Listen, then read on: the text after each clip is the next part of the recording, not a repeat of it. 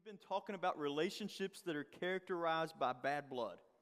And I think we probably all know what it's like to have a relationship that's characterized by bad blood. Uh, it might be a relationship with a coworker. Maybe it's your mother-in-law. Um, maybe it's a relationship with a, with an ex-spouse. You know, but there's just a relationship that we all have probably somewhere in our lives that is that at some point or another has been characterized by bad blood. And the goal of this series is to to help us to, to have peace about those relationships. E- even if there's never peace in the relationship, to be able to have peace about those relationships. Now, I think it's obvious, or at least I hope that it's obvious, that the goal is peace in all of our relationships. And as we talked last week, we said the first step that you take if, if there's a relationship that you have that's characterized by, by bad blood is that, that you go. You, you go. If you've been wronged, you go and, and, you, um, and you, you repent or you ask, you ask for forgiveness. And if you've wronged, you go and you repent. But no matter how badly you might want that relationship to be reconciled, to, to have peace in that relationship, the fact is, is that there might just that it might just not ever happen. There are some relationships that, that no matter how hard you try, no matter how hard you work, no matter what you do, those relationships are never going to be fully restored. So, what do you do when, when you want to find peace about a relationship? When you can't find peace in the relationship? Again, because the unfortunate truth is reconciliation may never take place. But that doesn't mean, again, that you can't have peace about the relationship. Reconciliation just means that it might look different. It might mean that, hey, we're not going to do business together anymore. We're not going to be business partners. We're not, we're not going to uh, be in that relationship together any longer. But, but peace about the relationship is still possible. The challenge, though, is what if I continually feel like I need to go further? And, and more depends on me. Remember what we said at the very beginning uh, of this of this series, the very first week, we talked about what the Apostle Paul said, and he said, As far as it depends on you, right? As far as it depends on me. So, so maybe I feel like more depends on me. And, and the more that I take that long walk around, that walk of, of, of empathy, the, the, the more I feel like the further that person moves away from me. And so I think a challenging question as we get to the end of the series is, and, and maybe this is the category that you find your relationship that's characterized by bad blood in, is how long does it depend on me? How, how long does, does this depend on me? How long do I need to continue to extend myself? How long do I need to show grace? And how long do I need to show mercy? And how long should I, should I forgive? And should I try and reconcile and have a conversation? How long? Because every time I reach my hand out, it just feels like it gets bit. And you know, you just kind of feel like you're dealing with someone who, who just refuses to play along. That's a challenge. That's a difficult spot to be in. That, that's not a relationship that, that anybody wants to have. Another way to ask this might be this When does my continued extension of, of assistance become irresponsible? When is it just a waste of my time? When, when is it actually a bad idea for me to continue to try and reconcile, for me to continue to reach out and, and offer help, for me to continue to do all the things that I, I think that I'm supposed to do? When is it a bad idea? When is it, you know, irresponsible for me to just continue to feel like a doormat? To continue to be delusional uh, about the thought that this is ever going to reconcile? Because you know, he continues just to make awful decisions, or because she continues to just say hurtful things. At what point do I say, enough is enough? This is irresponsible on my part. And look, this is especially challenging when we're talking about bad blood relationships with a toxic person. Uh, with, with, someone that you would just say is dangerous, they're, they're not healthy, they're, not, you know, they're not in a, in a stable spot. And because of that, there's just collateral damage for, for me and, and, and them and just all the people around, right? This is, this is a tough situation. And I want to just preface the rest of the sermon by saying this is that the things that I'm about to say are all in the context of we're talking about relationships that are characterized by bad blood. Because in a, in a few minutes, I'm going to say something and you're going to think, that doesn't sound very loving. That doesn't sound very Christ like. And, and, I don't want you to hear what I'm not saying, okay? So I just want to prepare you for that to begin with. That we're talking about this in the context of, of relationships that are characterized by bad blood. And, and, the Bible actually mentions these type of people, these, these people that are just toxic, that aren't healthy, that aren't stable, that, that just cause collateral damage for everybody around them. The Bible calls them fools. And I know that sounds harsh, especially because a lot of these relationships are with people that we love. And, and you, you, would might, you might even say, we're just having a hard time reconciling because, because he or she is just making foolish decisions or, or, or he's behaving like a fool. Fools or foolish people, in our case for today, are, are people who continually behave in a way that hurts themselves or others. That's what a fool is a, a person that continually behaves in a way that hurts themselves or hurts others. Do you know anybody like that? You don't have to raise your hand. There's, there's, they're just a toxic, toxic people, and their toxicity is causing collateral damage not just in their life, but in your life as well. A, a fool is someone who doesn't take ownership for, for their side, they, they refuse to take responsibility for what is theirs to own. Foolish people don't change the, the way you know the way they live. They don't change their own behavior. Instead, they want reality to change to meet uh, to meet their the way they want to live. They, they don't want to change their behavior to accommodate the way that they actually need to live. They just want everybody else around them to change so that they can keep doing what they've always done. You ever met someone like that? Are you in a relationship, a challenging relationship with, with bad blood with someone like that? What do you do? Well, King Solomon, who wrote much of the wisdom literature that we find in the Bible, he said it this way in a very profound way, but also a very disgusting way. He said this He said, As a dog returns to its vomit. You ever seen a dog go back to its vomit? It's kind of a disturbing image, isn't it? And, and look, I love dogs. I love my dog. Um, but what's even more disturbing to this about me is dog owners who will kiss their dogs on the mouth. I mean, like, because do you not realize that this is the same creature that, if given the opportunity, will go back and eat his own vomit, right? That's like, who, who, who does that? Like, but I know there are people out there that do, maybe even sitting in here this morning. Anyway, he says, as a dog returns to its vomit, so fools repeat their folly. Fools are just people that continue to do the same thing over and over and over again, even if it's hurtful to other people or to themselves. It, it, doesn't seem to matter. They'll continue to make the same terrible decisions, the same hurtful behaviors, the, the same awful and erratic and irresponsible decisions that, that hurt you or hurt. Or, or hurt themselves and will continue to hurt you if you continue to extend yourself. So, when is enough enough? At what point do you establish a boundary? That's the term we're going to use today to talk about that line that is very helpful to draw. When, when it's you and, and someone that you're in a relationship with, and, and sometimes these are people that you can't choose to not be in a relationship with. If it were anybody else, you would have cut bait and you'd have said, that's it. But, but these are people that, you know, maybe they're your siblings. You're going to see them at Thanksgiving and at Christmas, or maybe it's a parent, or maybe it's a niece or a nephew. It's, it's somebody that you can't avoid being in a relationship with. And like I said, if it were anybody else, you'd say, That's it, I'm cutting you off. But because, it's, because it is who it is, you just think, At what point is it necessary for me to draw a boundary?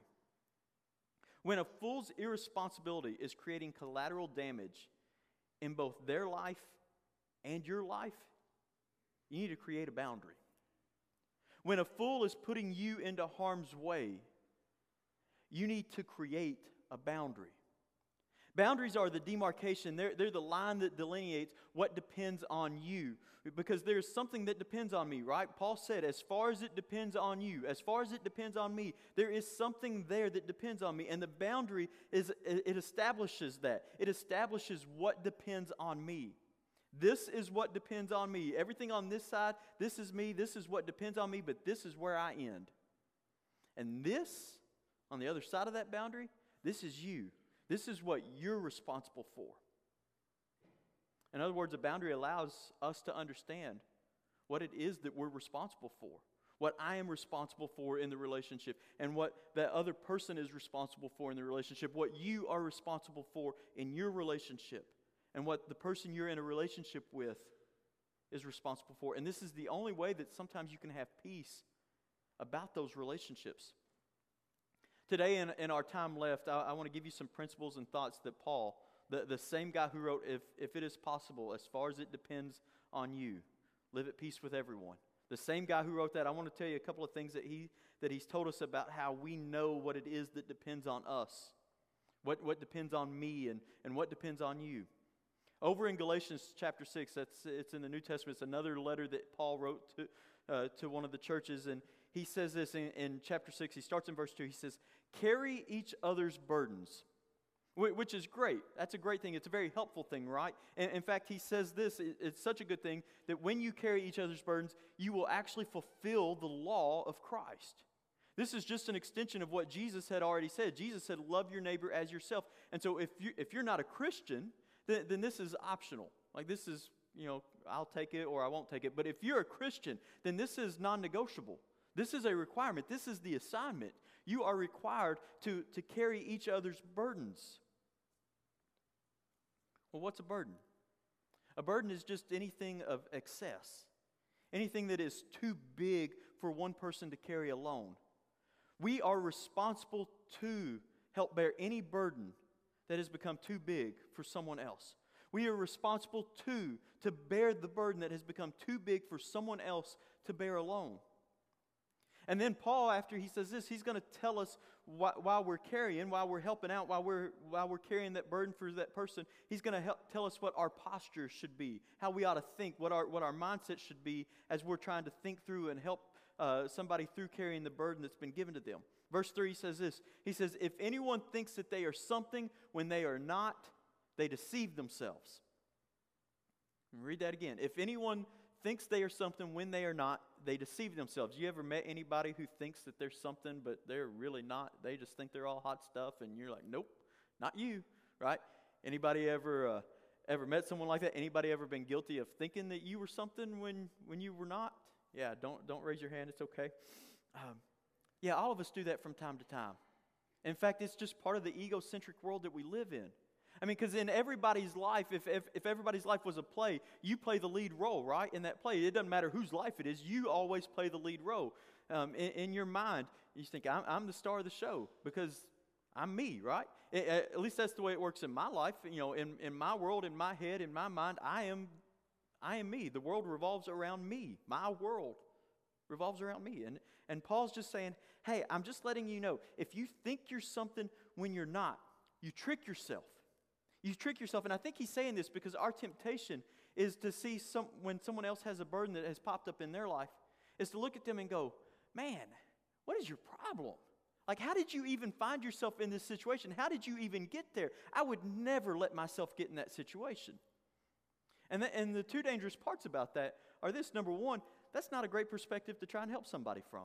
Nobody likes to be helped by, from someone who thinks, who thinks, ha, you're, you're beneath me. You're a fool. I, would, I, I can't even imagine how you got yourself into this situation. That would never happen to me. Nobody ever wants to be helped by someone who thinks that about them. And then, secondly, I think he's telling us to, to tell us this that, hey, you're not immune to this. You're not immune to what, what has happened to them. Maybe there's a burden that has popped up in their life, and maybe it's their own doing. But maybe it's not. And Paul, Paul is saying, hey, don't get too big for your britches because the same thing that has happened to them could very well happen to you. So as you try to help someone, remember, don't think you're something when you're not. Because when you do that, you're actually just deceiving yourself. And then Paul introduces this idea of personal responsibility. So he says this he says, each one should test their own actions. My, my, temptation is to pick up the magnifying glass or, or maybe in some cases the binoculars and, and try to find everything wrong with your life. But Paul says, no, no, no, no, no, don't do that. Instead, you need to pick up the mirror and you need to look at your own life. You need to examine your own life so that you can ask the question Am I doing what I need to be doing?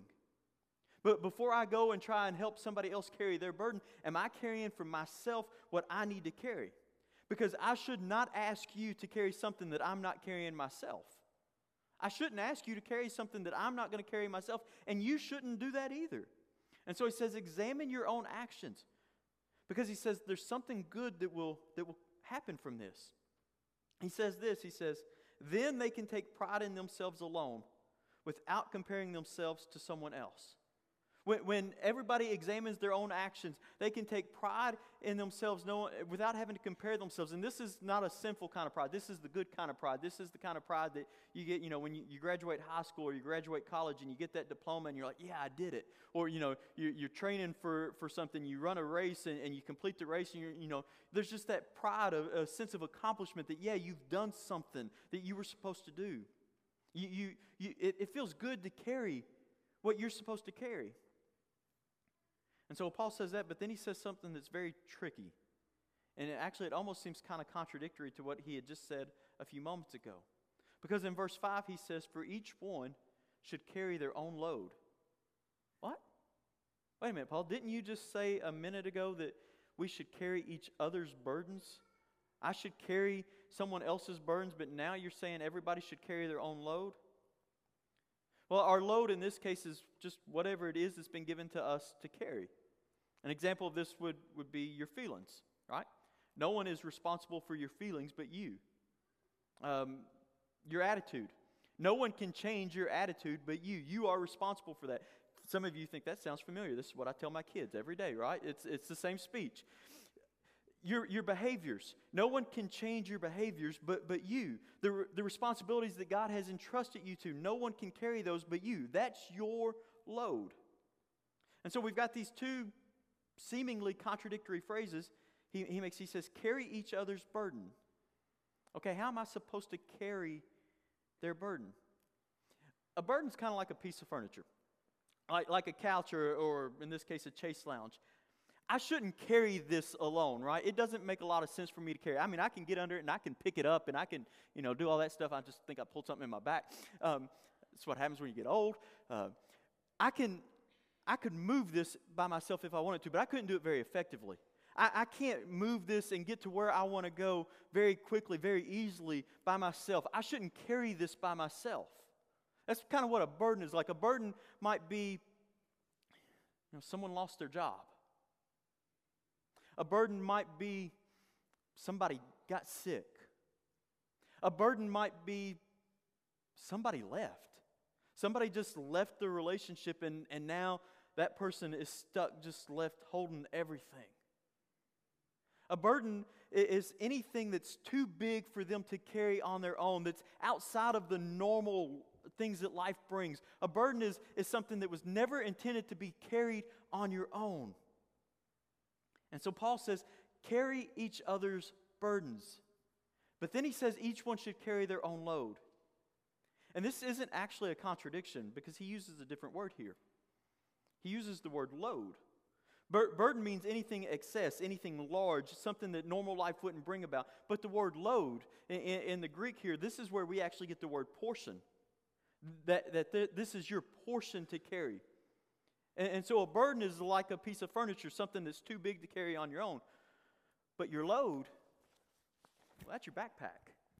I mean, that's your backpack that you carry with you every day. That, that's what you're supposed to, to carry. And, and you got a lot of things in your backpack, like your attitude and your feelings and, and your behaviors and your mortgage and your electricity bill and, and, putting food on the table for you to eat. No one can do that for you. That's for you to carry. I shouldn't ask you to carry my load, and you shouldn't ask me to carry your load. There's a boundary that needs to exist between what is mine to carry and what is yours to carry, and, and what is mine to carry, and what the burden is that has popped up in my life that, that I might need help to carry.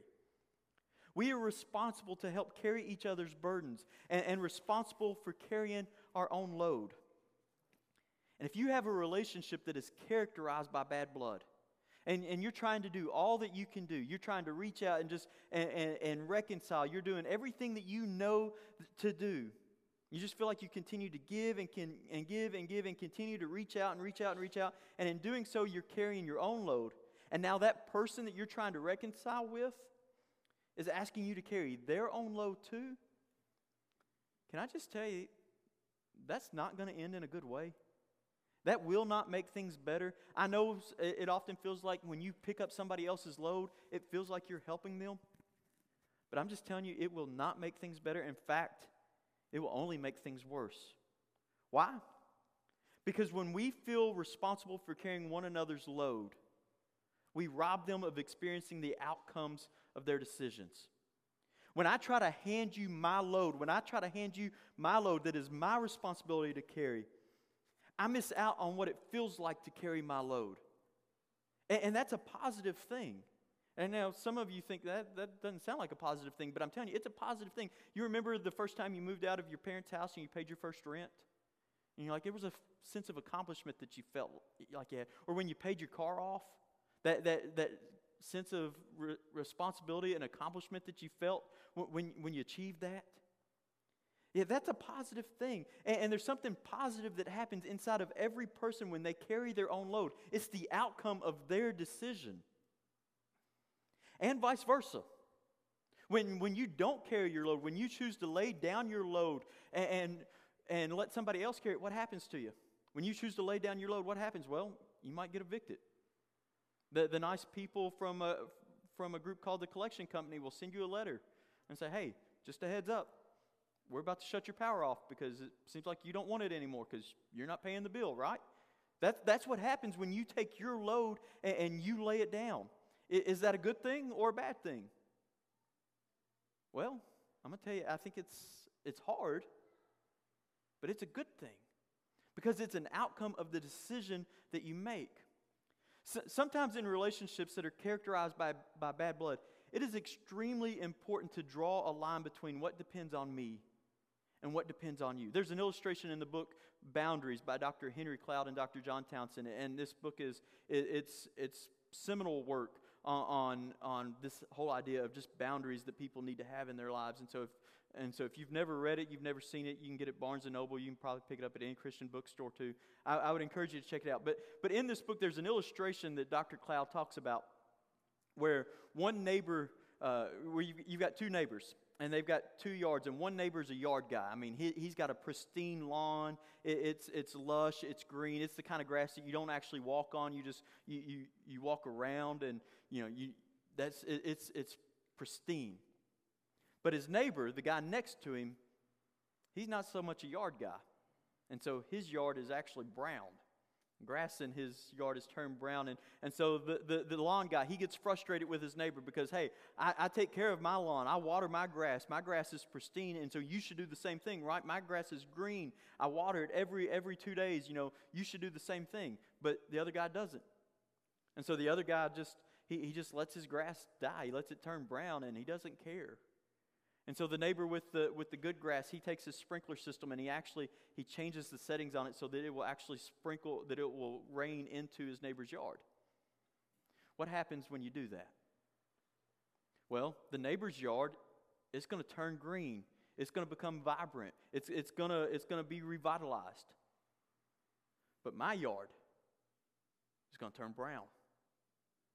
And see, that's, that's the problem with, with, what happens. When, when, you, when you try to carry somebody else's load all the time for them, what happens is, is that you allow them to be irresponsible and happy. And that's not, a, that's not a healthy combination. Meanwhile, you're trying to be responsible and you're miserable. And that's not a good, healthy combination either. In, in fact, we, we think that we're, we're helping them, but, but I'm just telling you, if you let them experience the consequences for not carrying their load, and look, I get it.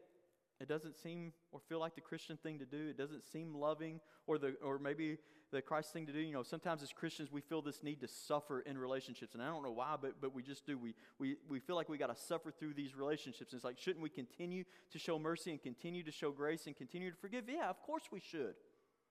However, unconditional love necessitates conditional assistance at times. Sometimes you got you, you to draw a line, you got you to draw a boundary that says, "Hey, I can't help you every time." You're going to have to start carrying your own load. and, and, and when you carry your own load, there's going to be some positive things that come from this. Eh, look, and one of, one of the reasons this is so important is that unconditional love, this idea that it necessitates conditional assistance, one of the reasons that's so important is because, number one, I don't have unlimited resources to, to help, right? I don't have unlimited ability to assist, and, and you probably don't either. That's why if, if, if, if you're someone with, with lots of means and lots of resources, this can be, this can be kind of difficult. This, this really can, because it doesn't feel very loving sometimes to offer conditional assistance. Maybe that's why one of the great theologians of the 90s, Biggie Smalls. He said, Mo money, mo problems, right? Look, if you're a person who doesn't have many resources, then this isn't a problem. Look, I'd love to help you. I, I, really would. I'd love to help you, but I can't. I, I, just, I just don't have the resources to help. End of discussion.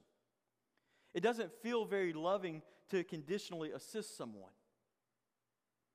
But it's actually maybe the most loving thing that you could do. To say, you know what? I'm going to draw a line here. I'm going to draw a line. I'm going to establish a boundary, and that's yours to carry. And if you don't carry your load, if you don't carry your load, I hate it. But you're going to experience the consequences of not carrying your load.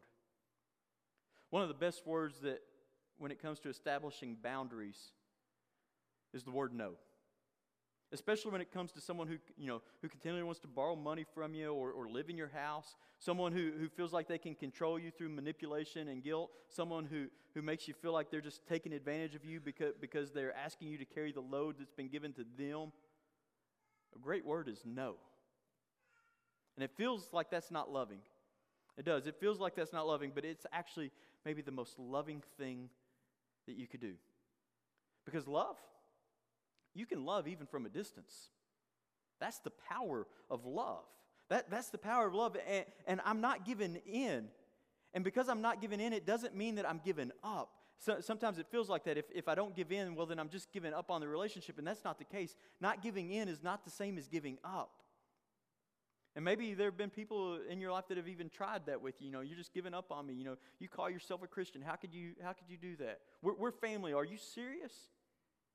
But the truth is, is not giving in is not giving up. See, God has yet to give up on me. God has never given up on me in his relationship with me. And the same thing is true about you. God, God will never give, give up on you. But that doesn't mean that we shouldn't establish a boundary and say, you know what? I'm not going to give in. And I'm never going to give up. I'm always going to have hope that things can be better. I'm always going to have hope that things can change. I'm always going to believe that, that change is possible. But I'm going to establish a boundary that says, I'm not going to give in here. If you've ever been in a relationship with someone where it feels like you care more about their life than they do, that's, that's a really tough place to be. It is. It's a really tough place to be, which is why I hope that you'll choose to set a boundary. To say, hey, hey, that's a couch, that, that's a burden, and I will help you carry that. I will help you carry that. I will, I will walk alongside of you and I will shoulder the load with you. But this, well, this feels like a backpack. This feels like a backpack, and, and you need to be responsible for carrying your own load. I'm, I'm going to set a boundary, and I'm not giving in this time. I, I think boundaries should always have a time limit to, you know, at the very least, just to reevaluate for the next six months. I'm going to do this. For the next year, I'm going to do this. Um, and I think that when we set a boundary, it, it's, it's really crucial to stay, stay open to whatever God uh, has in store, whatever the future holds, to understand that a boundary is not a barrier. Okay, a boundary is not a barrier. It's not the Great Wall of China. Okay, a boundary is, is a fence. It's a, it's a fence with a gate in the middle, with a handle on my side of it. Because the boundary is for me. That when you set a boundary, that boundary is for you. It's not for the other person, okay? So, so I hope that you will establish a boundary. And then I hope that you'll be accountable to someone. That, that you would make uh, yourself available to someone in your life who would say, hey, remember, remember that, that time you had that conversation and you said, this is where the line's going to be? Remember, we talked about this six months ago, and, and you said you weren't going to do this. So, what has changed? What's changed in the relationship that makes you want to, you know, give up on that boundary now? Look, in this series, I, I recognize that these bad blood relationships are, are, are the most emotional parts of us, especially when it's about relationships with people that are the closest to us.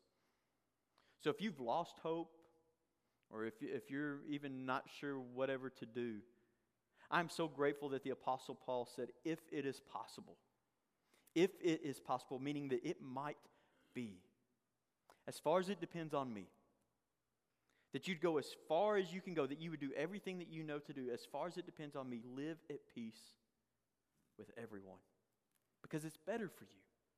That's why we've said over and over and over again in this series that you can have peace about the relationship, even if there's never peace in the relationship. You can have peace about the relationship without peace in the relationship. And I realize that this series is action oriented, all right? So if you don't do anything with this, the things that we've talked about over the last four weeks, if I don't do anything with it, then it's really not been all that helpful, has it? And so I'm hoping that as a result of, of this series, that, that you will make the, the, the long walk around like we talked about in week one. That you will, you will make the long walk around and you'll choose to be empathetic. That, that maybe you'll choose to drop the demand for repayment and, and, and choose to forgive. That, that you'll release the prisoner, realizing that you are the prisoner. And, that you would just choose to forgive. That maybe you would choose to go and have a conversation and you would repent and say, you know what, I, I, I did this and I shouldn't have. I, I did it and I shouldn't have, but I'm making, I'm making a plan to never do it again.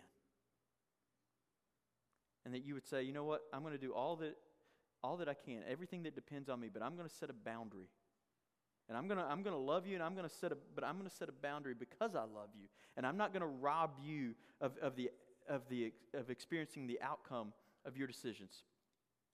Because the truth is, the truth is is you will never passively find what you're not actively looking for. All right? You will never passively find what you are not actively looking for. God wants peace for you.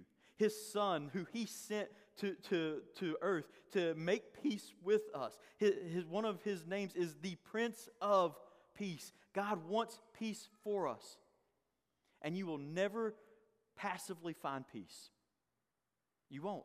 You will never passively find peace. Peace must be pursued, which means that you and I must be people that go, who will take some steps toward finding peace. Even with people that we have relationships with that are characterized by bad blood. As far as it depends on you, live at peace with everyone. Let me pray for us.